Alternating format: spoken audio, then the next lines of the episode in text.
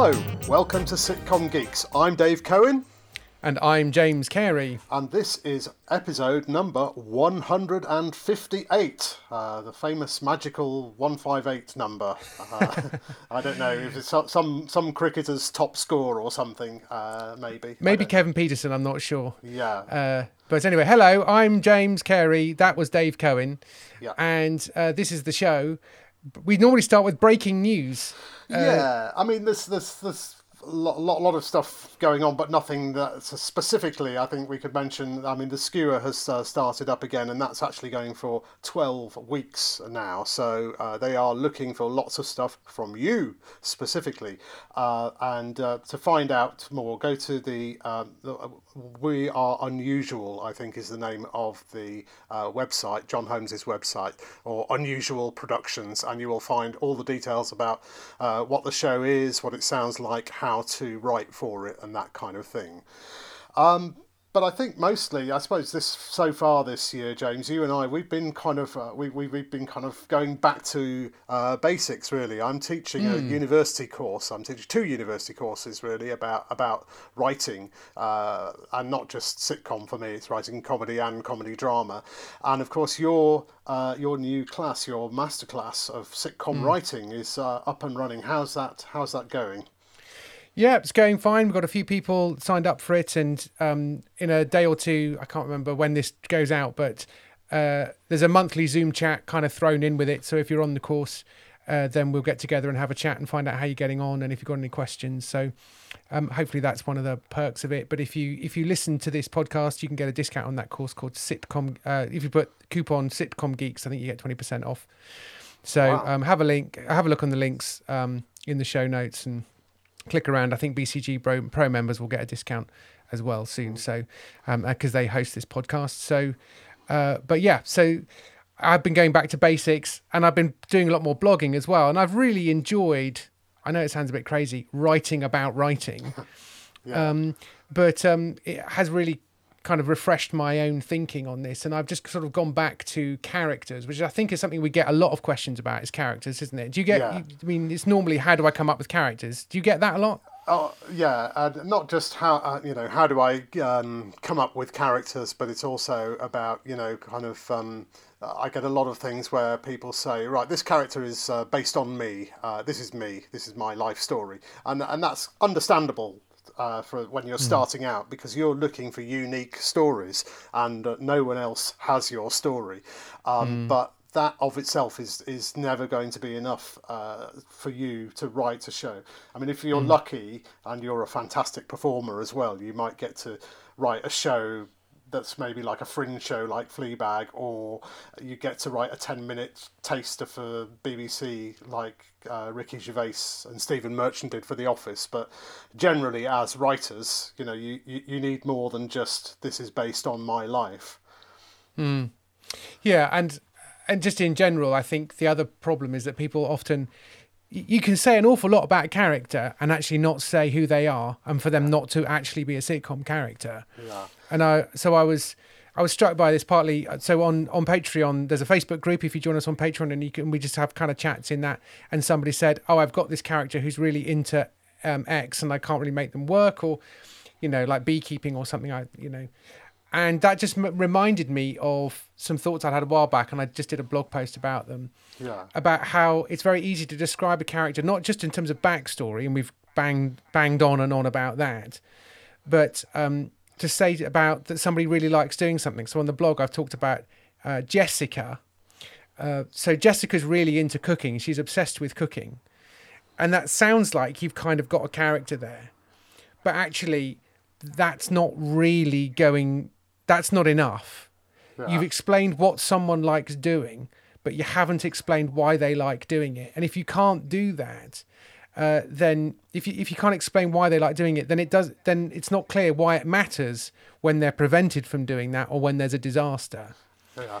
Um, I, I was going to say, I think it's quite interesting as well because you, uh, you, you and I have sort of almost gone slightly in opposite directions on this. I always used to say, I always used to say, character, character, character. Story comes later, and you Yeah. you said, yeah, character's good, but story. You know, the more stories I can come up with and generate, the better. But Yeah. you're, you're, what you're saying uh, a, a little bit more reading this blog is actually, uh, hang on, Dave Cohen, you were right all along. but yeah, well, well, I, I've changed my mind, so mm, I don't know. Yeah. But I'll, I'll I'll come to my bit in a sec. But but Yeah. explain why you're saying now. Hang on, before we get to story, Yeah. uh what what do we need to know about the character? I think so. I think I stand by the fact that the story is the key and the hardest thing to get right. But I would say you've made it even harder to get the story right if you don't know who your character is, because otherwise your story is just going to be a series of events um, at best, um, if not um, a you know, uh, one event that f- I frequently read scripts where basically one thing happens and it's bad, and then nothing else seems to happen. So it's it's then kind of reacting to the thing that happened. So um, just to flesh it out a bit, the example I give is if you really like cooking, look at all of the different celebrity chefs, and they all like cooking too.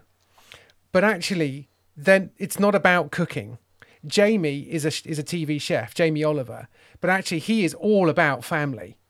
And his lockdown cooking stuff he was at home with jules and his kids and you know his way of loving people is to cook for them and to involve them in the cooking so actually the the food is kind of like who cares about cooking really i mean i like cooking because I'm, you know, then there's the Heston Blumenthal thing. Why does he like cooking? Well, he's all about experimentation. Can I get something that's made of slugs and ice cream to taste good? Can I get something, can I combine stuff that's never been combined before? So for him, it's a science experiment. It's just made Um, me. You've just made me think there uh, that actually uh, ja- Jamie Oliver's cooking show is my family. Uh, Heston Blumenthal is The Big Bang Theory. Uh, Oh, possibly, yes. It's it's a geek ru- approach, run isn't it? With this, I don't know uh, anymore. That uh, you know, Yeah. Ni- Nigella is um, I don't know. Um, Miranda meets Yes, Nigella's slightly harder. There's there's an element of like naughty, lux- luxurious. I mean, her title of her first book was "How to Be a Domestic Goddess." Yeah. So in a way, it's projecting an image of domestic perfection while still being a kind of woman about town to some extent, or Yeah. you know, to, so being a desirable uh, woman rather than being the housewifey Delia cook. So Delia is all about, you know, this is this is a housewife's from the 50s and 60s. This is what they're aiming for. You do it, you know, it was an expression for a long time of doing a Delia, wasn't it? Yeah, yeah, yeah, yeah. Um, And so she was very much the how to, you know, and she was about teaching people how to do it. And it seemed to really matter to her that people could or couldn't cook. yeah. So your character, if they really like cooking, it's like what what's behind that? yeah. And that is absolutely critical. What um I, my, what the I, I totally agree with you on that, and I think where I have modified my view is because I've been working with a lot of new writers this year, kind of creating sitcoms out of nothing, and it sort of struck me that there comes a point fairly early on when you are thinking, what is this character? You sort of think, well, they're not fully formed yet, but one of the ways to, to help fully form them is to uh, throw a, a, plot at them. So that that means that um, you know, let's say that um, let's say that the, the chef's long lost sibling uh, comes back from Australia or something. Uh, now, how how would uh, a Heston character deal with that? How would a, a Nigella uh, character deal with that? So that's my that's that that's my modification of your idea. Yeah. Of, of, I mean, I think in a way, I mean, it's character is character and story are so interwoven. I mean, that is the summary of uh, of Robert McKee's very expensive paperback book. And you know, you can do a five hundred quid day long seminar with him. Not at the moment, obviously, and he will tell you in very, very many ways, story is character, Yeah. um, and character is story. And so, in a way, I think the, the throwing stories at your characters will demonstrate whether you've got something or not. In a way that that is the test bake. To use the baking analogy again, I often say that your sitcom is like um, trying to get a recipe so that you can get you can get 30 of the same thing. Um, so every time you make the recipe, you basically get the same cookie or cupcake or or cake. Yeah. Um, and so therefore it takes quite a lot of test bakes and tinkering so sometimes you might have you know you have a long lost brother please don't do a long lost brother plot but I, I know what you mean by that yeah, I um, can't tell you how hard it was for me to not do its ex's birthday. I thought, Yes, that's great. James But in a way, me if I again, just- but another side note on that again if you're throwing plots at a character that's a bit of a worry because the plot should be emanating from your character so your character needs a mission in life now it's a moot point as to whether they know whether that's their mission or not and there's, there's, a, there's a gap between what they're doing and what they think they're doing and what other characters think they're doing um, and I think normally, ideally, we can see exactly what they're doing, um, even though they don't they don't know that they're doing it. Um, so you know, you know, why is Basil Fawlty running a hotel? Yeah. You know, be, he's he's he's in an annoying situation. He's a snob. He wants to be associated with posh people, posh guest, posh guests, because hotels, especially in the seventies, were actually still quite exclusive posh places. Yeah. Um, So, but you don't really want your story just to walk in the door every time. You need stuff to originate from that character, and they won't do that unless they've actually got a life goal Yeah. that they're going after, even if it isn't really what their life goal is. I was thinking more that in terms of yes, a character may have a life goal as well. Uh, Hmm. I, I mean, yeah, I'm, or rather, that's you know well, the, the uh, thing, and, and one of the things you point out is you know that about what characters want is the most important thing, but Hmm. what what a uh, spontaneous, uh, larger than life, jolly uh, hockey sticks person, they might want the same thing as a uh, stick in the mud control freak character. Hmm. Um, Yeah. And so if it's from that point of view, it's like what what the, the I want this, but what is it about me that's going to stop me from from getting it? And, Yeah, yeah. Uh, no, uh, that's do you want true. to talk a little bit more about that? What what do they want? What what does Yeah, I want? mean, in a way, the, the bar- we can come onto the barriers in a second, but you know, just to go back to my example, Jessica, why does she cook? Does she cook because she wants to be a celebrity chef because she wants to be famous? So actually, the cooking is a means to fame, and she's trying to get on Bake Off, and so she's taping it, she's watching it, she's trying to second guess what the challenges are going to be. She's doing test bakes, and she's taking pictures of it. She's putting them on Instagram because it's not about the food, it's about the fame. And that's fine, that's a character. And she could kid herself that it's about the food, but we can see it's about the fame. Yeah, And also, maybe if the food looks good, if it takes a good picture and it tastes awful, well, that's okay because she's not a purist about food. yeah, But there's another Jessica who loves cooking, whereby she wants to cook everything from scratch for her family because she um, she thinks that the corporations are trying to poison her and her children. So she won't drink tap water because that's got fluoride in it, and that's how they control you. She's never given a vaccination to any of her children, and you know what I mean. And the way she cooks is like she has to cook well because otherwise, if the kids won't eat it, that means that they're rejecting her philosophy on life. yeah, Um, so that's another form of cooking, which symbolizes a form of derangement. You know, and I have some sympathy with some of those views, but but not all of them. I'm not a tinfoil hat wearer. Um, or is she the Hugh Fearnley-Whittingstall, who is like essentially worships Mother Nature? um, and is just insanely grateful for the natural world and wants to wants to work in touch with the seasons. And again, the seasons bounty demonstrates that we can have it's, it's you know it's January that means that we have this and now it's it's spring which means that this is coming through and she and so her cooking is a celebration of nature and therefore any threat that comes along to nature she takes personally yeah, um, so I think you it really needs to be about that huge outlook on life, their quest or their calling. Um, because then if they have something go wrong, then we know why it matters to them.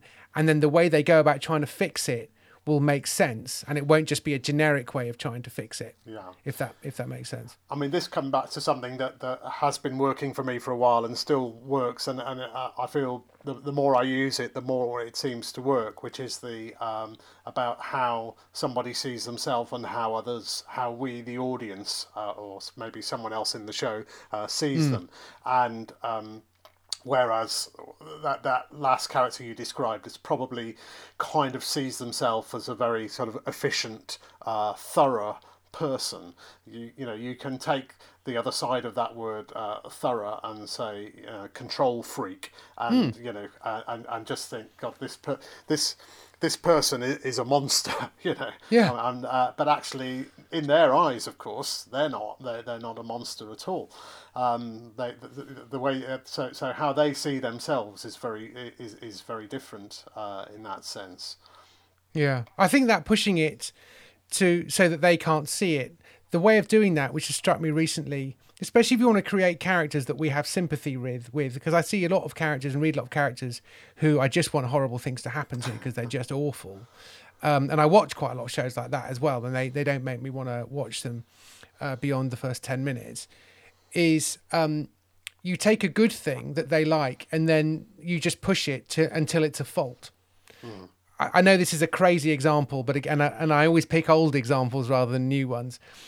Mr. Brittas from the Brittas Empire, he has a laudable aim, which is health and safety and good management. And he just absolutely drives everyone to distraction by pursuing this aim doggedly. He's not a, he is not in any way a malicious person or a bad person. He's actually a really good person, but he's insufferable.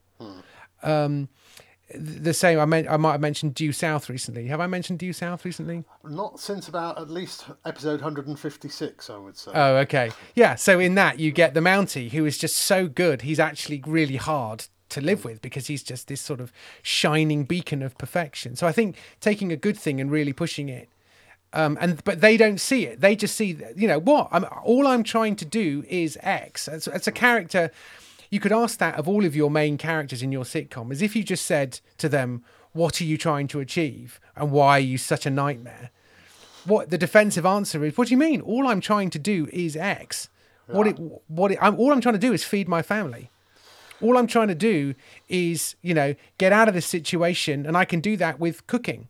Or all i'm trying to do is celebrate nature because i'm part of nature.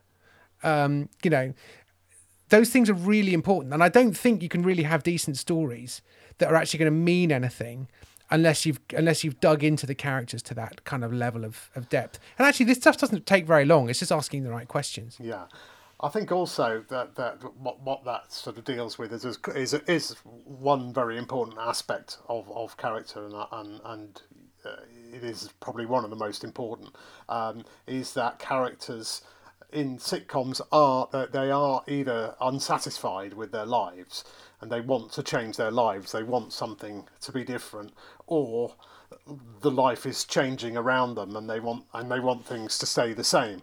So uh, either way it's about they're not satisfied and they then it's it's about how they then become proactive isn't it to make themselves uh, satisfied and and how how they make exactly the wrong choices when they do that. And i think that's um do, do you, would you say that's kind of uh, that, that that's kind of the next step really? Is it once you've you've said what what do they want? It's kind of how, how do they not get it? Yeah, I think so, and it could be that they're that you know it's a double act and it, it's a it's an odd couple, and so the reason they don't get it is the other person, and that's one way of going about it. I mean, that's you know steptoe and son, ding ding ding. Who had that? How many is that? Eighteen minutes in. it wasn't me no It wasn't you. Yes, that's right. That doesn't count. You don't. You don't have to drink Right. uh, for that. Um, but um, but yeah. So obviously, a very compelling way of doing it is to is is for a yin and yang. You know, two characters who are sort of two sides of the same coin or diametric, not quite diametrically opposed. Um, you know, uh, there, there are kind of ways of setting up stuff uh, so that the other person is the problem. In a way, you sort of want the war to be within themselves as well. yeah Uh, but you do need to. It's, it's, it's hard there because at this point, it gets so complex so quickly. Because the moment you have three, four, five characters, you've not only got how they see themselves and how they see the world, but you've got how all of the other characters see each other. Yeah. And therefore, to sort of have a spreadsheet template flow chart about how to set all this stuff up, it's sort of impossible because it, you know, it gets it gets really complicated. Well, you mentioned. But yeah, you, you go on. So I was going to say, you say in that in, in the blog, you say, say it's not not a marathon, it's a sprint. But actually, in my new book, um, if I only had time, how to keep writing when the world stops, I uh, I kind of go even further than that and say actually it's not a marathon. Uh, it, it- I mean, it is a marathon and it is a sprint, and actually it, it's a decathlon. Um, Right. because, Yeah. You know, you think it's a marathon, you're slogging away, and you've been slogging away all day, and then you've just got 10 minutes before you have to go and, and, and cook supper. Um, and you've suddenly had this amazing idea. Suddenly you've got 10 minutes to get like this sort of all day, the thing that's been blocking you all day, and you've got to sit down and write it. And then, oh, by the way, you've got to nip over and sort of jump over some hurdles for about five minutes in between that. And then you've got to come back. And, and, and similarly to a, a, a decathlon as well, you know, you'll have two or three things that you are probably very good at, um, which which is great. But you kind of need to be pretty good at all ten things. Really, it's not. You can't just think, well, I've got my two very strong things that I can do, and uh, you know, I'm not very good at. I'm not very good at character. You know, I'm fantastic with plot and I do great jokes, but uh, I'm not very good with character or setting up worlds or or, uh, or finding a, a way out of a scene or anything. But you know, you need to be you need to be good at all everything, really, don't you? Yeah. Yeah, you certainly, in a way, what you need to do is work out what you're good at and then just allow time for the stuff you're bad at because you can't not do it. Yeah. So you if you write a sitcom script and you send it in to a competition or to an agent or to a producer, and the characters are no good, but the plots and jokes are really good, you can't write in the covering letter. Oh yeah, by the way, I can't really do character, so if you could match me up You with someone that. who can you fix f- this. Find someone. The actors will make it all up for me. Yes, exactly. Yes, that's right. Um, you know, that was one of the um, side note uh, is about staged. Oh yes. And um, one of the things I've really liked about series two um, is how there has been a very, very frank discussion about the actors thinking how much of it they contribute and make up, and the writer saying, "Yeah, but I, I, I wrote it," and they're like, "Yeah, well, you know, yeah, but we kind of play around with the ideas and stuff." That's been something I've actually been enjoying, even though series two I found pretty baffling. If I'm honest, I think Well, no quite spoilers. get where it's gone. No spoilers, please, because I'm still, uh, you know, so, so much to watch. We're still kind of uh, not quite Yeah. got through series one yet, but I'm. Uh, Series one is great. Yeah. Series two is goes a bit meta, and I think it loses its way. yeah. Um, but maybe it's going to be pulled round. I've I've seen six of eight. Um, okay. So, Yeah. but but no, sorry. So that was just a side note about um, about making sure that you you need to allow time for the things you find difficult, uh, because you still have to do them.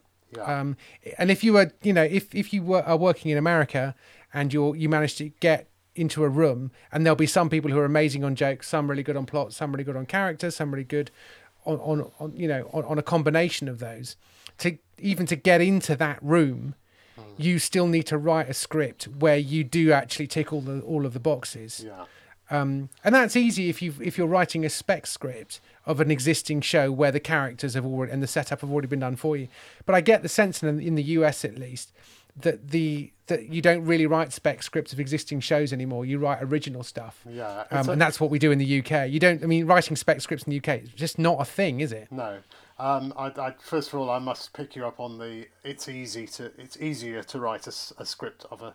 I suppose yeah. It's easier to write a script where you know Yeah. the characters, but it's still. Uh, yeah, it's very rare for, for writing a spec script um, to, to kind of get you anywhere. I think I'm one of the few people who actually has kind of ever done it. Really, of people that I know uh, to get to, to, to get work on shows. Um, partly because nobody ever knew me or thought of me as a sitcom writer. So, um, but that's uh, in America. It, certainly, always was. You either uh, write a spec script or you get a job as an intern at some TV company. But it, um, it's it's it is it's it's more of an industry uh, in America. So there is more of a kind of uh, uh, hi- hierarchy that we don't we don't have, and we kind of will ha- have even less um, here. But I do think it is worth trying to write spec scripts um, as an exercise you know, just as something as something to have, you know, in between coming up with ide- original ideas of your own. It's kind of quite good if you've got a show you really like, um, and and you can think of something an original uh, take on that. That's that's go- a good exercise for you, if nothing else. Uh, Yeah. um, yeah, because it kind of removes the imponderables is it- in terms of a writing exercise if you're trying to come i mean coming up with a pilot script for a new show is easily the hardest thing to do. And it is like learning to land a plane first you know it's like you know it's like how, how, it's it's so complicated it's hard to know where to begin. But in a way if you're writing a sample of an existing show the concept has already been proved. The characters work we know that. The format works the world works. This is this show is about something and therefore it then becomes a, a- almost a process of technical execution. You know you're you're it's not it's not exactly coloring in but you at least know what picture you're aiming for and and what what color palette to use. Um but also so what it- yeah. I was going to say what it does show is that you understand the characters, and you understand the characters so well that you will write a story that uh, is um, uh, shows that you understand every character, every relationship that character has with the other ones, why they, how they are proactive in causing their own uh, Yeah. problems, and how they get out of it and get back to the end of the episode, uh, usually not having learned anything. Yeah. I mean, it's it's worth having a think about, even if you can't quite face writing a whole spec script that you're not sure that anyone ever wants to read. The other thing to do, it's a, it's worth doing, thinking about shows like that because you might, if if your script that you have written gets gets read and you get a meeting or two or whatever, you might be invited to pitch stories for a show that actually exists, um, and at which point you do need to be able to to kind of reflect a house style. But one of the things that's worth doing is pitching storylines that test relationships that we don't often see, or put put two people together who who are often not on the screen at the same time, and see what happens. Um, so there are lots of ways of kind of treating an existing show as a little bit of a um, you know sandbox uh, sort of um, you know training exercise. Uh, but I'm aware that everyone's pressed for time, so writing fictional scenes and spec scripts for sitcoms that already exist and you're never going to show anyone seems like an impossible luxury. But I don't know. Maybe some would find that helpful. Yeah. I just want to come back to one more thing you said about the uh, the, the, the, chefs and and I mean yes obviously chefs is a great choice. We we know them. They, they are you know they they've all got their own TV series and it's oh like I was saying earlier Jamie Oliver the My Family chef or uh, Heston the Big Bang Theory chef. But they these are all the you know the, the, the chef is in in kind of comedic terms is by definition a sort of larger than life character. So, um, how how important do you think it is? Of, of, obviously, not everybody's going to want to have a character who is a big out there celebrity type. But what what what are you looking for when you're looking to create your uh, th- th- this new person rather than just I think yeah um, I think what you're talking about there, as much as anything else, is tone, um, because I can see how some don't want an outrageous, over the top figure like a man in a dress in Mrs. Brown's Boys, or you know, not going out is a fairly broad show, um, or you know, there there are obviously very broad mainstream examples that people just think I have absolutely no interest in writing that kind of a show, and I completely understand that. Um, again, I have actually just been writing blogs and done a few videos on the. Uh, so I, my my YouTube channel is called the Situation Room, and it's quite beguiling when you watch a show that seems to be not um, larger than life. Uh, it's easy to try to follow that style by writing something in which uh, it's it's you're basically underselling it. And what I mean by that is, you know, we talked to Jasper Rees about dinner ladies and how full of regret Victoria Wood was when she saw the Royle Family and thought, oh, I should have done dinner ladies like that. To which I would say, I'm really glad you didn't. um, you know, th- th- Yeah. the Royle Family is, is a good show, but I don't think you should have done it just like that for the sake of it. Um, but when people, but that then kind of began, that kind of gave permission for The Office to exist, which then gave permission for him and her, Roger and Val have just got in, and you, you know, and the modern day version of that would be um, This Country. So they're very downbeat, downplayed kind of shows, and it looks like nothing much is happening, and that the characters are very subtle. But actually, tonally, that's the case. But you know, the characters, you, you know who the characters are and what they're trying to achieve. They still have ambitions, they still have quests and motivations, and stuff still happens. It's just not shot in a studio Yeah. like an episode of Some Mothers Do Have 'Em, where basically everything crashes to the ground at the end, and Michael Crawford comes in in roller skates and falls into the uh, into the into the cot, having just been hanging off the back of a bus. You know, which is not to everybody's taste. But I think there's always that feeling that I want my stuff to be not larger than life. I want it to be subtle. And in the end, it's just a script of people sort of talking past each other and nothing very much happens.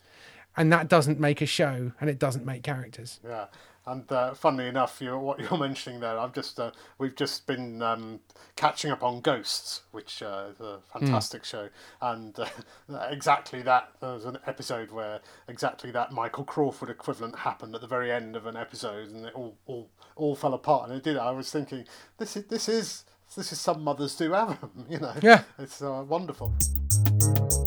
I mentioned about when I was sort of doing my novel that I, I read lots and lots of novels, not not thinking I'm going to get an idea for a novel by reading Charles Dickens or whatever, um, but thinking it, this is one way that someone does a novel. This is another way. These are the rhythms of the, of the stories.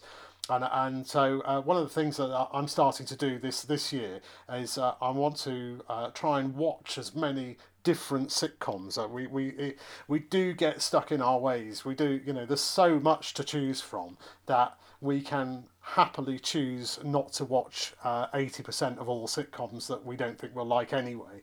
Um, but it is really worth uh, looking at them. And actually, uh, we, we did our first one on uh, Tuesday, but every, every week, uh, Tuesdays at 8.30 on uh, GMT on Twitter, uh, I'm, go- I'm going to be doing a kind of live talk through of an episode of a sitcom. I'm going to try and get people to come along um, and join us. Now, uh, mainly we'll be using uh, shows that are on iPlayer uh, because that's that's there and it's free, and um, most of our listeners, I guess, are sort of UK based. But um, we'll Yeah. try we'll try and find shows that you might be able to source elsewhere if you're not actually from the UK.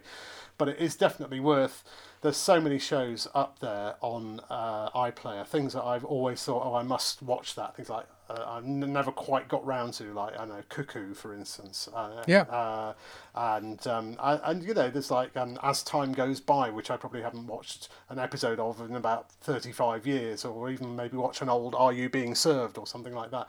And we're even going to watch an episode of Mrs. Brown's Boys at some point because Yeah. you know it's the most successful sitcom of the last 10 years, and uh, BAFTA winning. you know, so uh, I'm Yeah. afraid we should at least find out what it is, what what is the most successful show sitcom that people are watching, even if Yeah. it's not to our taste. Yeah, the Vicar of Dibley's on there. Yeah, yeah. Um, one time we'll watch my episode of My Family that I wrote. Oh, yeah, and we can do that in real time. And I mean, uh, Um, there's all that. sorts of things that's not going out, so I'm happy to sort of talk through episode and get Danny Peak to come and talk about it. Yeah. Uh, uh, uh, Bluestone 42, I'm sure will come back on on I hope so. at some point. It means Yeah. I get paid some more money. I bet you do. Yeah. Um, So yeah, so we'll we'll try and get people. Uh, in fact, I think Gary Tank Commander's up there. We could get uh, maybe see if we could get Greg uh, Greg McHugh to come and, and talk about that, for instance. Um, so so yeah, it's worth it's worth doing. It'll be a lot of fun as well. So um, and, and So it's going to be a live tweet along. it's a live mean? tweet along, yeah. No trolling and no, uh, you know, and I'm sure, uh, you know, 30 seconds in, oh, this is shit. That gets an instant block, okay. Um, but um, you know, constructive criticism is fine. But just, just, just, just be interesting to see and you know, look at points where, oh, they've just uh, activated this uh, plot here. Oh, didn't see, saw that, or you know, oh, didn't see that coming. You know, I, I- just, just kind of seeing get get get it, getting to understand the rhythms of uh, sitcom. You know, you've only got half an hour or twenty three minutes or whatever it is. Um, You know, you've got to you, you've got a lot of stuff to do to get to the point where all is lost or all is won, uh, and then to sort of bring it back to bring it back to the beginning of that again. So. Is there anything else you want to add about um, The only other thing I was going to add really was about the last thing on character and story is, and the reason I kind of focus a lot on story is I think even if you've got a good character, you then need to be careful what stories you are selecting for your character because you want a story that is going to be emblematic of your character's great quest. So, especially in your pilot episode. So, you know, and that requires quite a lot of work. And it, my worry is often that people think of a character, and even if you think of their motivation and their big grand quest, is that in a sense, a story presents itself immediately and then is sweated over and tried to pour into this mold uh, so that it will become the pilot script. And actually, it's quite a good chance that that's the wrong place to start. And act- funnily enough, you know, there's this is a bit of a flight of fancy, but it is worth it. I've been watching, trying to watch more movies actually, rather than scripts. And over Christmas, I watched quite a few. Okay. Um, an example of two which I think went wrong. Uh, the first of which is uh, Soul, and I've written a, a blog post about that on the sitcomgeek.blogspot.com podcast. Uh, uh, uh, James, this is Pixar shock. Yeah, because uh, Soul is actually quite bad. Um, and I know lots of people liked it, and they're not wrong to like it. But they, you can like stuff that's bad, as I explain on the blog, because the Italian Job is bad, but I really like it. Um, there's absolutely no point to the Italian Job. What? Um, Charlie, Cro- I- I- I've only noticed it this last time I watched it. Charlie Croker gets out of jail. He is literally handed the information for this job in Italy. Someone else has done all the work, and he executes it. And he slightly screws it up at the end because the the, the coach driver basically gets a bit cocky. Right. The okay. end. Okay. I mean, all I remember, because I was probably about nine or ten years old when I saw that film, is all I remember was, uh, oh, Benny Hill's in a film. You know, I was ten when I liked Benny Hill, okay, so don't judge me. Uh, Yes. But uh, Henry McGee was in it as well. And Yeah. uh, F- Fred Emney, I remember, because I, I, I was a big, big Fred Emney fan. You probably have no idea who Fred Emney is. He was a sort of classic uh, character actor, played played uh, five minutes. He was a sort of uh, Keith from The Office type. Okay, person. yeah. somebody that everybody instantly recognised. Yeah, uh, but yeah. you didn't see. There's also um, Simon Dee as well, the the chat the show DJ, host. yeah, yeah. Um, but uh, he, uh, but yeah, so there's a problem with the, the Italian job. Um, but that's not the one I was going to make. So Soul is just completely set up it wrong, and and when you read back, and so you know, I make the point. Pete Docter has literally nothing to prove. He is one of the great storytellers of our time.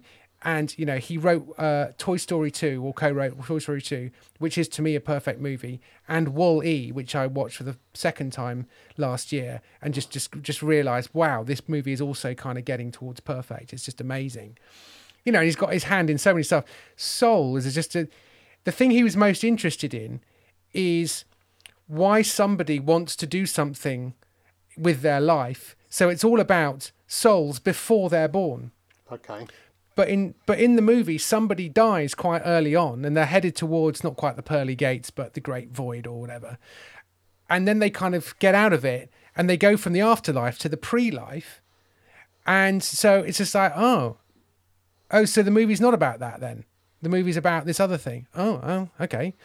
Um, and then there's an awful lot of explaining and exposition, and then and then and then. And what are the rules here? Oh, we're on the astral plane now. Oh, what does that mean? Well, we have to do this and this. It's just like, oh my goodness.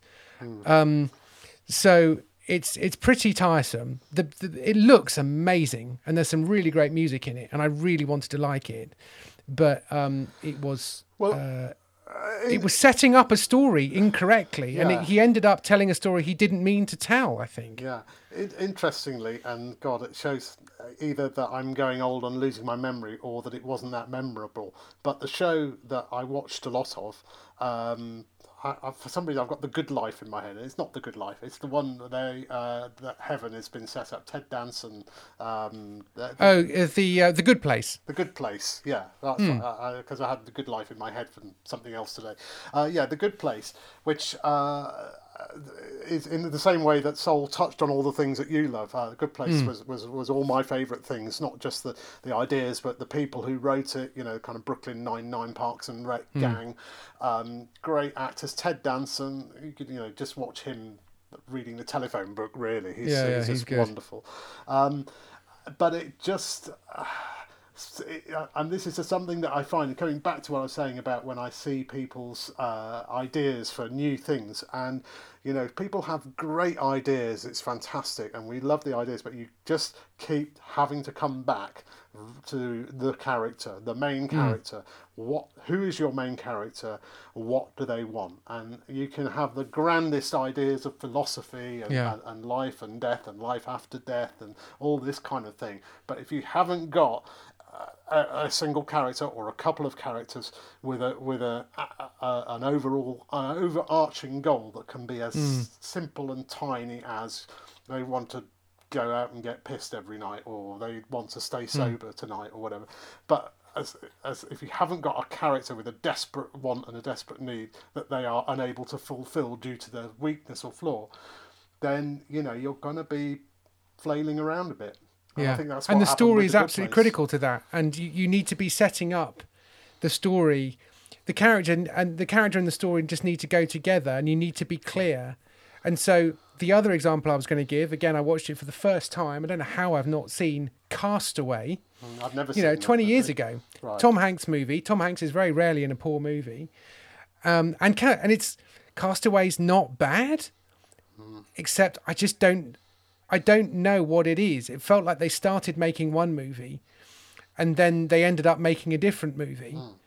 And so they set up a movie. So you, it's called Castaway. So you know that Tom Hanks is basically going to be stranded on a desert island for a bit, for quite a long time. Okay. So at the very beginning of the movie, he's with FedEx in Moscow yelling at people, okay, we've got to be on time. Okay, we've got to move the packages. Okay, here we go. Time, time, time, time, time. And someone says, you know, I'm sure it's fine. He's just like, well, look, this time it's two minutes late, next time it's four minutes, and then we might as well be the US Post Service. And I was thinking, oh, so when he's on the desert island, time is going to be completely stripped away from him and he's going to kind of go out of his mind. Okay, no, no, that's not that's not what happens. Um, he kind of goes out of his mind, but some sort of vaguely stuff happens, and then there's like a Okay, four years later on this on the island. What? What? We we just jumped four years. Wow. Okay. So it's not about that. Okay. Well, you you kind of set that up. So that's weird. And then there was a story about someone he was proposing to, about to propose to, just before he got on a plane, which ended up being stranded. And so it's sort of about that. And then he kind of, and once he gets off the island, you just sort of think, well, this movie's kind of over. But it's it, there's a lot of stuff afterwards. And actually, the idea of somebody being alone for sort of five years on a desert island and then coming back into civilization, that's a really interesting movie. I tell you what, really. They uh, didn't quite do that either. Yeah. This is something partly that I've been finding because what I've been doing is I've been uh, looking at a lot of scripts that are kind of about to go into production just before they go into production. And then i've been watching the first the, the episode. And i watched the uh, first episode of life on mars uh, which i hadn't done for many years um, as part of an exercise with my students.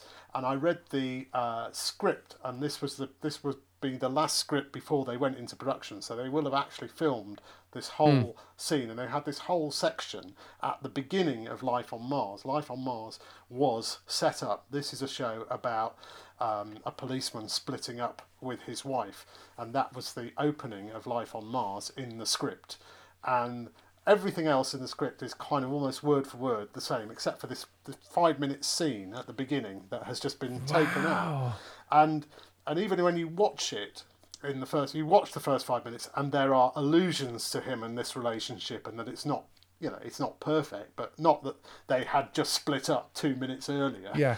And and it completely changed it. So often I think these these these are things that can happen in the edit or you know but i mean i was thinking about films like 2001 which is like a beautiful film to watch hmm. and you think what was that about you know Yeah. um, or uh, Apocalypse Now is another one which st- which starts as one film and kind of gradually becomes another. Yeah. So, but yeah, you need to. Life be- on Mars is a really good example, actually, because it's also one of the funniest shows I've seen in the last 20 years. I Yeah. think it's really funny.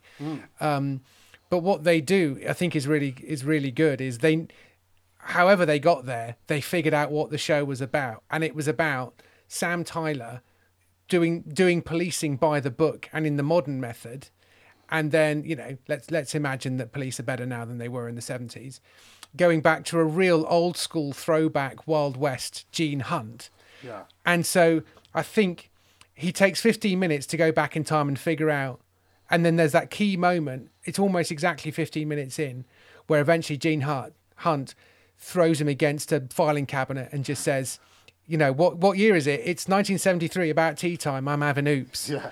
And and just go right okay the show's now started. And then they've got 45 minutes to do a story of the week where they are going to approach this story in completely different ways and sort of learn from each other.